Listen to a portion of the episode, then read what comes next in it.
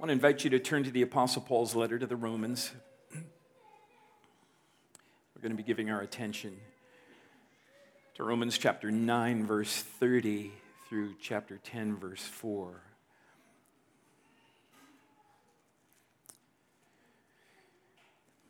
A question that is often raised is if God works all things according to the counsel of his will, which is what it says in Ephesians 1:11, and if God's knowledge of all things, past, present, future, is infallible, it's unthwartable, which is what Scripture teaches, then what is the point of praying for anything to happen?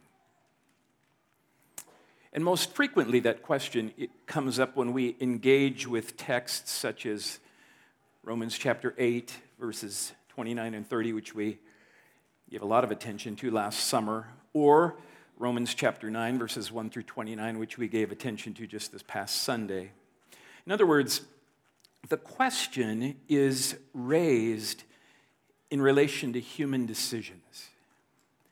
If God has predestined some to be his sons and daughters, and if God has chosen them before creation, before the foundation of the world, which is what it says in Ephesians 1 4 and 5, then, then what is the point of praying for anyone to be saved.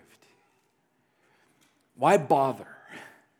If God is the ultimate decisive factor in whether or not a person turns and trusts Christ, then what do our prayers have to do with it?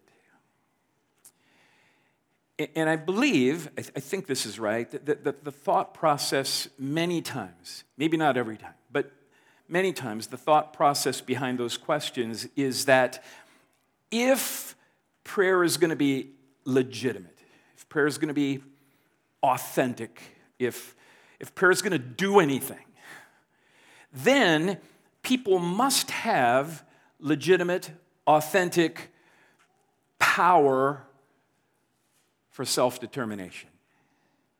In other words, for prayer to make any sense, a person's decisions must ultimately belong to himself and not to God.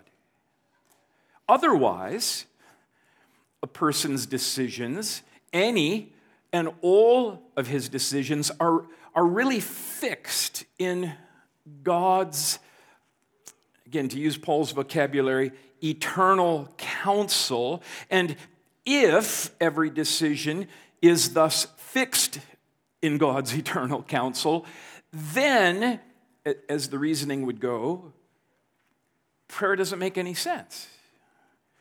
So, so that's, the, that's one side of this tension. But there's another side of the tension.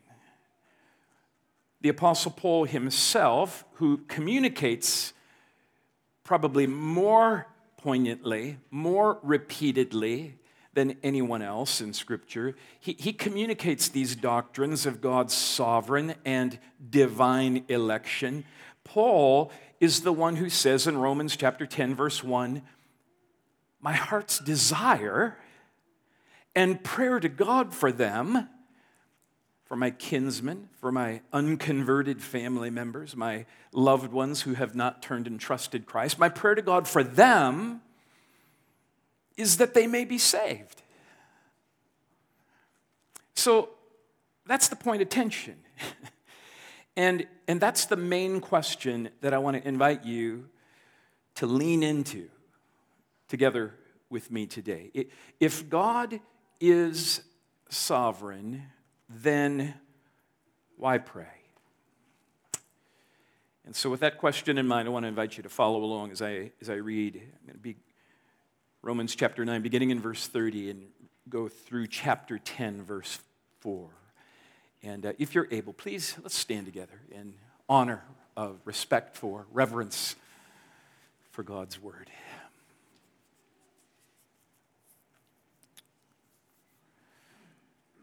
Paul writes, What shall we say then?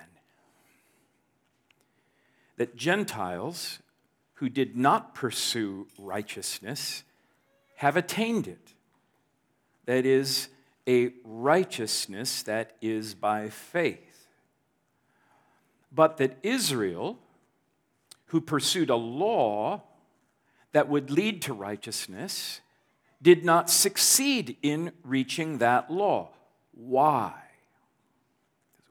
Gentiles being saved, but Jews not being saved. Why are the Jews not being saved? Because they did not pursue it by faith, but as if it were based on works. They have stumbled over the stumbling stone. As it is written, Behold, I am laying in Zion a stone of stumbling and a rock of offense. And whoever believes in him will not be put to shame. Brothers, my heart's desire and prayer to God for them is that they may be saved. For I bear witness that they have a zeal for God, but not according to knowledge. For being ignorant of the righteousness of God and seeking to establish their own, they did not submit to God's righteousness. For Christ is the end of the law for righteousness to everyone who believes. This is God's holy and authoritative word. Pray with me.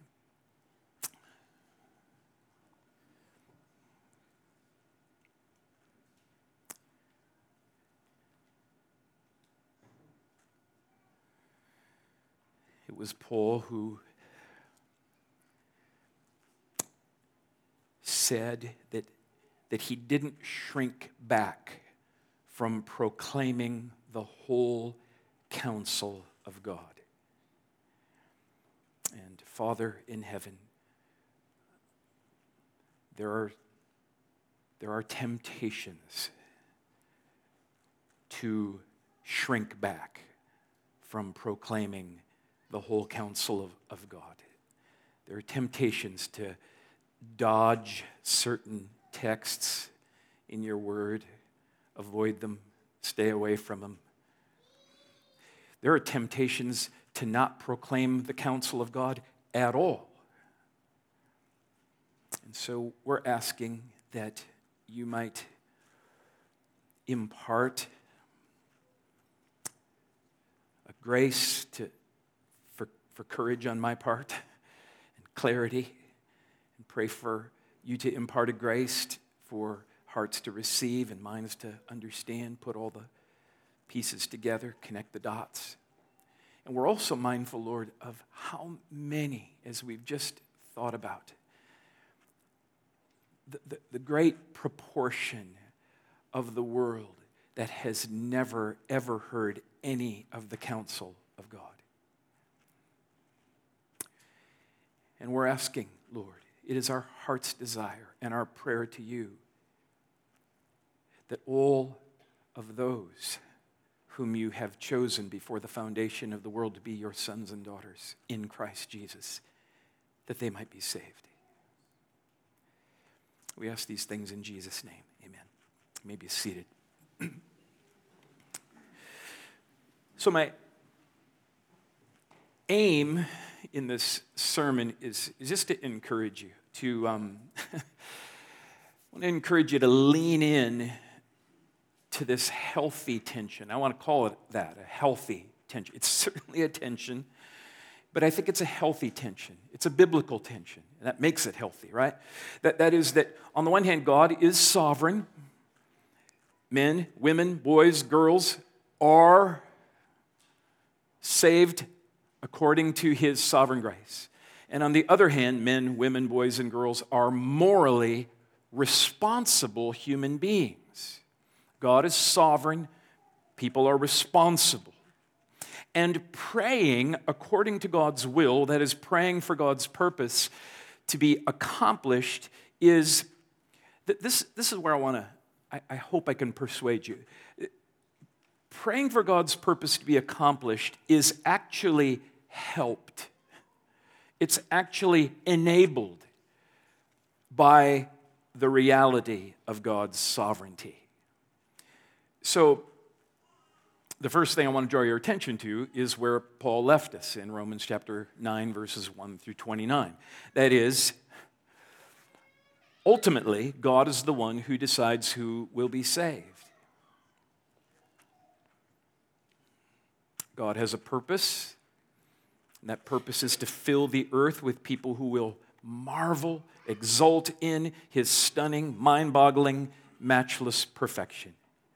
And in Romans chapter 9, verse 22, looked at it last week, Paul says, What if God, desiring to show his wrath and to make known his power, has endured with much patience vessels of wrath prepared for destruction in order to Here's the purpose in order to make known the riches of his glory for vessels of mercy, which he has prepared beforehand for glory even us whom he has called.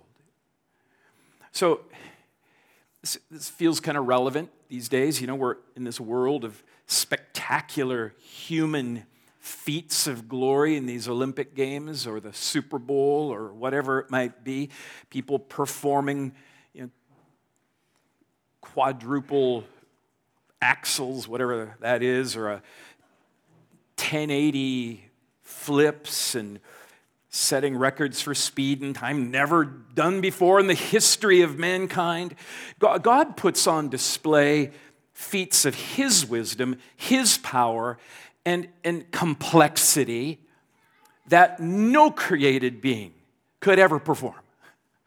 In, in a world where man would reach to be the highest, the, the goat, the greatest of all time, right? When it comes to salvation, God is the greatest of all time. There's just no comparison. And in Romans 9 16 and 18, it says, It, that is, being saved, being a recipient of God's mercy and compassion, it depends not on human will or exertion, but on God, who has mercy. Verse 18, so then he has mercy on whomever he will and he hardens whomever he wills. So, who is capable of challenging the creator, challenging the potter, challenging the molder? Who thinks like he thinks? Who believes they can counsel him or, you know, get him straightened out on, on some of these things? Who is like God? God alone is sovereign. And God decides who will be saved. But under, in and under God's grand display of this, his glory in salvation, man is absolutely responsible. Human beings are responsible beings. So look at Romans 9, verses 30 through 33. So, what should we say then? The Gentiles who did not pursue righteousness have attained it, that is, a righteousness that is by faith, but that Israel, who pursued a law that would lead to righteousness, did not succeed in reaching that law. Why? Why are Gentiles getting saved? Why are so many Gentiles succeeding in achieving righteousness, a righteous status before God, where the Jews are not succeeding in reaching or achieving righteous status with God. Those are, those are crucial words, right? And based on what Paul just said in Romans chapter 9, verses 1 through 29, we would expect him to, to say, ah, easy peasy. God, God's the answer. God is the reason Gentiles are turning and trusting Jesus. God is the reason Jews are not turning and trusting Jesus. God decides. God decides who will be saved, who will not be saved. Boom, end of the matter. That's what we would expect Paul to write. Except he doesn't. Paul does not attribute salvation simply to God's sovereignty and then leave it at that. Instead, Paul says, this is verses 32 and 33, because they, did, the Jews, because they did not pursue it by faith, but they pursued it as if it were based on works. They've stumbled over the stumbling stone. As it is written, Behold, I am laying in Zion a stone of stumbling and a rock of offense. And whoever believes in him, whoever believes in him will not be put to shame. You see that? Rather than laying all the responsibility for salvation on God's eternal destiny determined sovereignty, Paul lays the outcome of salvation in these verses directly on human responsibility. Why aren't the Jews saved? Well, because God predestined them to wrath?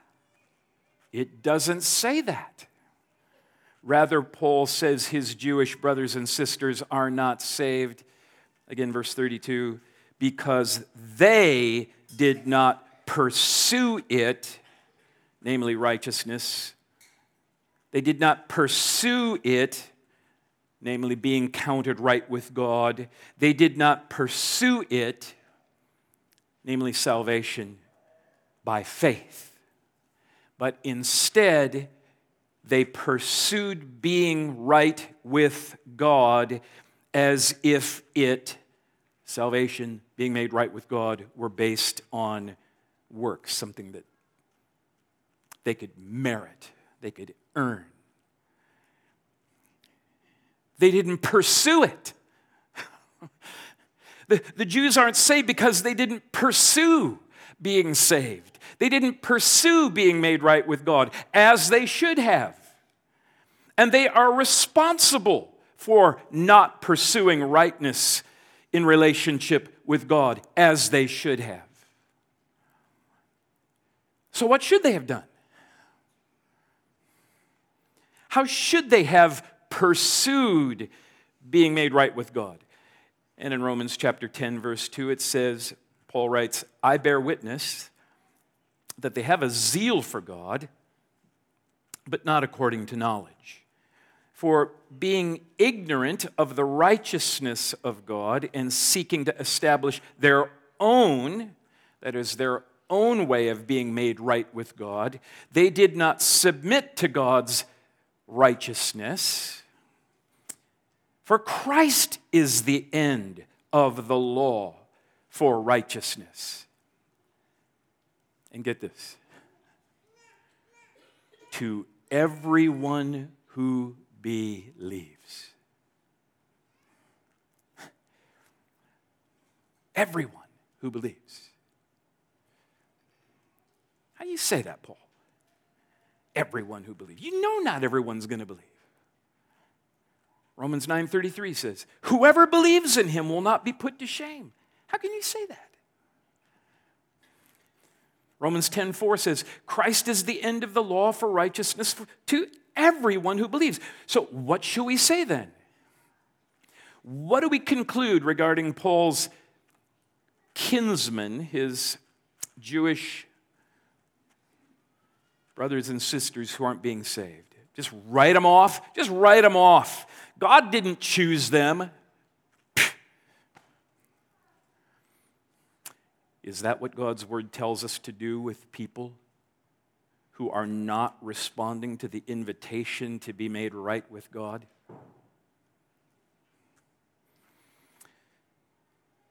It's not Paul's logic. It's not what Paul does Rather, Paul sees his Jewish kinsman's unbelief as, a, as an occasion, as an occasion to proclaim the glory of the gospel of God again and again and again until the entire Mediterranean is filled with his teaching.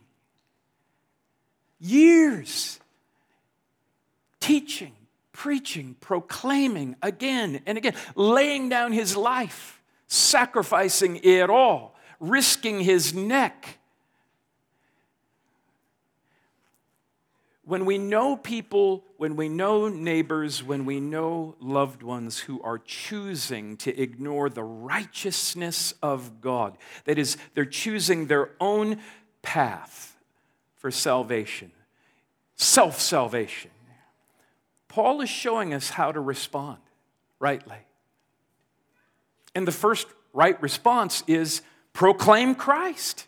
Proclaim Christ. Paul's Jewish loved ones didn't submit as they should have. And the responsibility for the Jews' unrighteousness lies squarely on the Jews. What they should have done is to pursue righteousness through faith alone in the fulfillment of the law's righteous demands by somebody else Christ. That's what they should have done. But instead of pursuing righteousness, being made right with God through faith, namely faith in the righteousness fulfillment of the law by Christ, they sought salvation through their own fulfillment of the righteous requirements of the law. They did not submit to God's provision for righteousness. Instead, they sought to establish their own righteousness apart from Christ. And according to Romans 9:32, they have stumbled over the stumbling stone. They knew the stone was there. And instead of taking hold of him, the rock of their salvation, God's way of salvation. They stumbled over him anyway, and they bear the guilt. They bear their own guilt. Their blood is on their own heads because of their pursuit, based on their stumbling, based on the offense they have taken in Christ Jesus. They bear full responsibility for their rejection of Christ as their only hope of being counted right with God. Meanwhile, the Gentiles who are being saved, who are attaining right status with God, are being counted righteous. God counts them as though they never sinned. God counts them as though they had always perfectly obeyed by virtue of the fact that they pursued righteousness through faith in the perfect fulfillment of God's law by someone else, namely Jesus. Gentiles are counted righteous by God based on their right pursuit and entrusting themselves to the one who was the only one who could fulfill the law perfectly. So, is God sovereign? Yes. Look at verse 93, uh, nine, chapter 9, verse 33.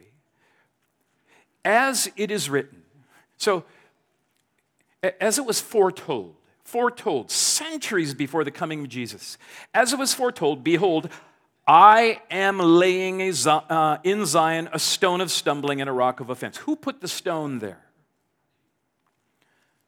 God put the stone there. Who put forward Jesus as the rock of offense? God put forward Jesus as the rock of offense. God did it. God is sovereign. But everyone is responsible for their response to the way and to the truth and to the life God holds out to them in Christ. So whoever believes in him will not be put to shame. Christ is the end. He is the fulfillment of the law. He lived a perfect life, and the perfection of his holy and sinless life. Friends, listen, it can be imputed to you. Anyone in this room today who will trust him, turn and trust him. As you turn and trust him, God will God will count you as perfect as having perfectly fulfilled the law and God's righteousness because Jesus' perfection will be credited, counted as if you did it.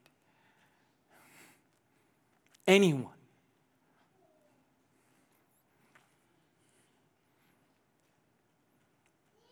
And so the right response to God's sovereignty and man's responsibility is to tell people that. That's what we're supposed to do. Proclaim it, explain it. Why? Because God is not only sovereign who is saved, listen, God is sovereign over how they are saved. So that's why Romans 10:13, which our friend read earlier, everyone who calls in the name of the Lord will be saved. How will anyone call on him in whom they've not believed? How are they to believe in him of whom they've never heard? How are they to hear without somebody preaching? How are they going to preach unless somebody sends them? There is no way. Because God's sovereign over the how as well as the who. Paul believed that God is sovereign over who is saved. Paul also believed that God is sovereign over how people are saved. And in order for the unconverted to believe, in order for the divinely chosen, sovereignly elect people to believe, they needed to hear the truth of the gospel. And so, Paul, like I said, he laid his life down, suffered, endured unbelievable suffering, risked his life again and again and again, took a licking, kept on ticking, so to speak. He, he, he sacrificed his whole life to proclaim Christ. That's one response to the tension between God's sovereignty and man's responsibility. Proclaim Jesus. There's another way. There's another response, and that is to pray. That is, specifically, to pray for people to be saved. Paul prays that his Jewish brothers and sisters would believe in Jesus so that they might be made right with God. Romans 10 1. My heart's desire, my heart's desire and prayer to God for them is that they may be saved. Yeah, but if, if God is sovereign, well, then why pray? Listen, uh, according to Ephesians chapter 2, verse 1, a person in need of conversion is dead in trespasses and sins. According to Romans chapter 6 verse 17, a person in need of conversion, need of being saved, is a slave to sin. According to 2 Corinthians chapter 4 verse 4, a person in need of conversion, well, the God of this world has blinded their minds blinded their minds. They're blind to see the light of the gospel of the glory of Christ. According to Ephesians 4:18, a person in need of conversion is alienated from the life of God due to their hardness of heart. According to Romans 8 verse 7, a person in need of conversion means needs. What it means is that they're hostile to God, for does, they do not submit to God's law. Indeed, they cannot. That's their situation.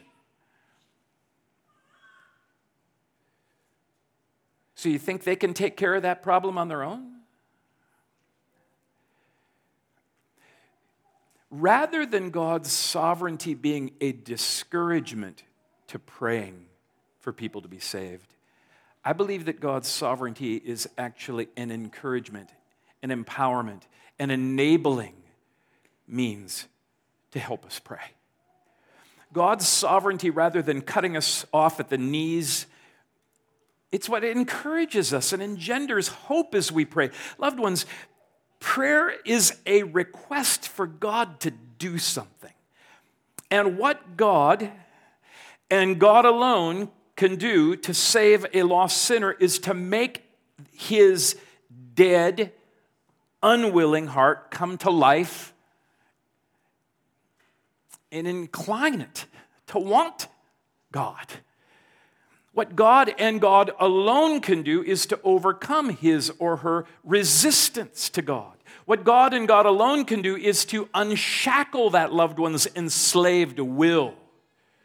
What God and God alone can do is open their eyes to see beauty and majesty and glory in the face of Jesus. These are things that only God can do.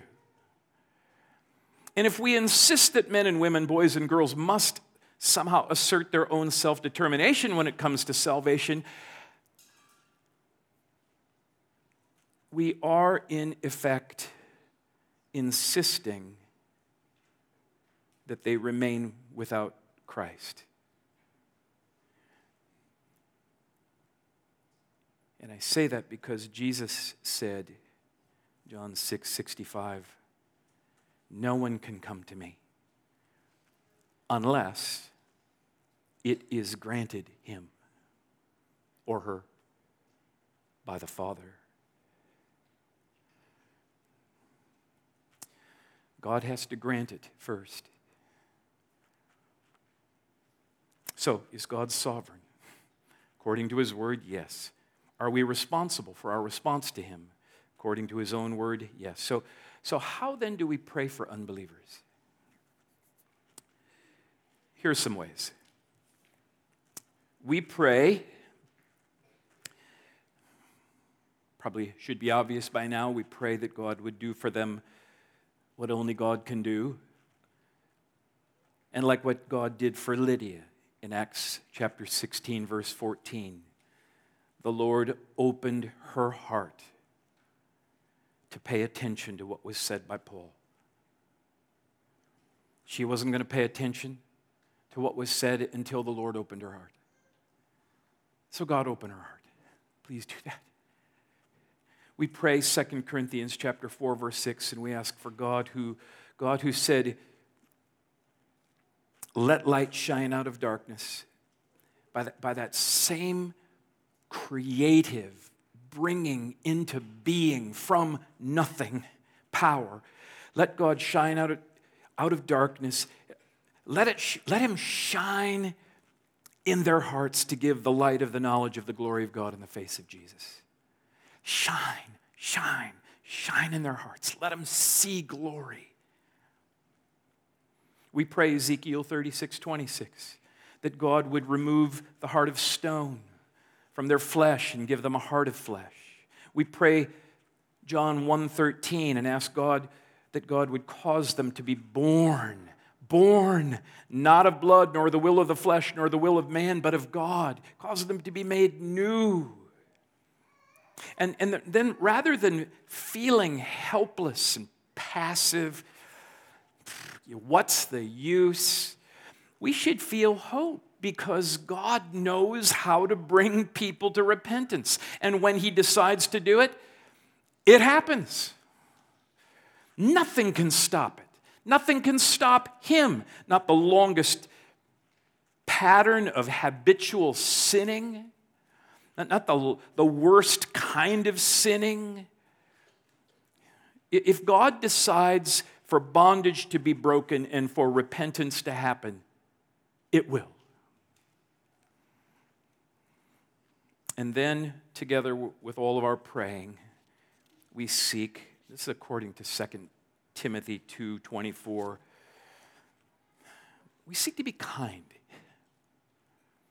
not snarky, not belittling, not mocking, but kind to everyone, correcting our opponents with gentleness. For, here's some of that tension again, right? God may perhaps grant them repentance leading to a knowledge of the truth. So, all that to say, it, we don't pray asking God to just sit back and you know, wait for our unconverted neighbors to decide to change. We don't sit back and wait for the unreached to somehow, you know, if God's going to save me, He'll save them with or without us. It, we, we don't come to God appealing to Him to kind of keep His distance in case, you know, His glorious beauty might become overwhelmingly, invincibly attractive, thereby violating my loved one's power of self determination. I think, I think we do just the opposite. we do just the opposite. We pray and we pray and we pray, oh God, just ravish my unbelieving, unconverted neighbor with your beauty. God, blow his mind with your majesty. Shackle that enslaved will. Make, make his dead, unresponsive soul live so that he can praise you and trust you and exult in you. God, don't allow any inner resistance to stop him, lest he be put to shame. I've, uh, I've recounted this testimony of Charles Spurgeon probably too many times, but I'll, at the risk of boring you, I'm going to recount it again. Spurgeon writes, one night, the thought struck me how did I come to be a Christian? I sought the Lord. But how did you come to seek the Lord? And the truth flashed across my mind in a moment. I should not have sought him unless there had been some previous influence in my mind to make me seek him. I prayed, thought I. But then I asked myself, how came I to pray? I was induced to pray by reading the scriptures. How, how came I to read the scriptures? I did read them, but what led me to do so? And then in a moment, I saw that God was at the bottom of it all and that He was the author of my faith. And so the doctrine of grace opened up to me, and from that doctrine I have not departed to this day, and I desire to make this my constant confession. I ascribe my change wholly to God. And so, loved ones, the, the only hope that any might be saved is that God's sovereign saving grace poured out in and through Christ. That, that, that's how it's going to happen. If God had not loved us first and asserted himself decisively, we'd still be dead and we'd still be blind and we'd still be enslaved and we'd still be rebellious and we'd still be uninterested. But hallelujah. All glory to God in Christ. Everyone, everyone, everyone, and anyone who calls on his great and gracious name will be saved. That's a promise. Let's pray.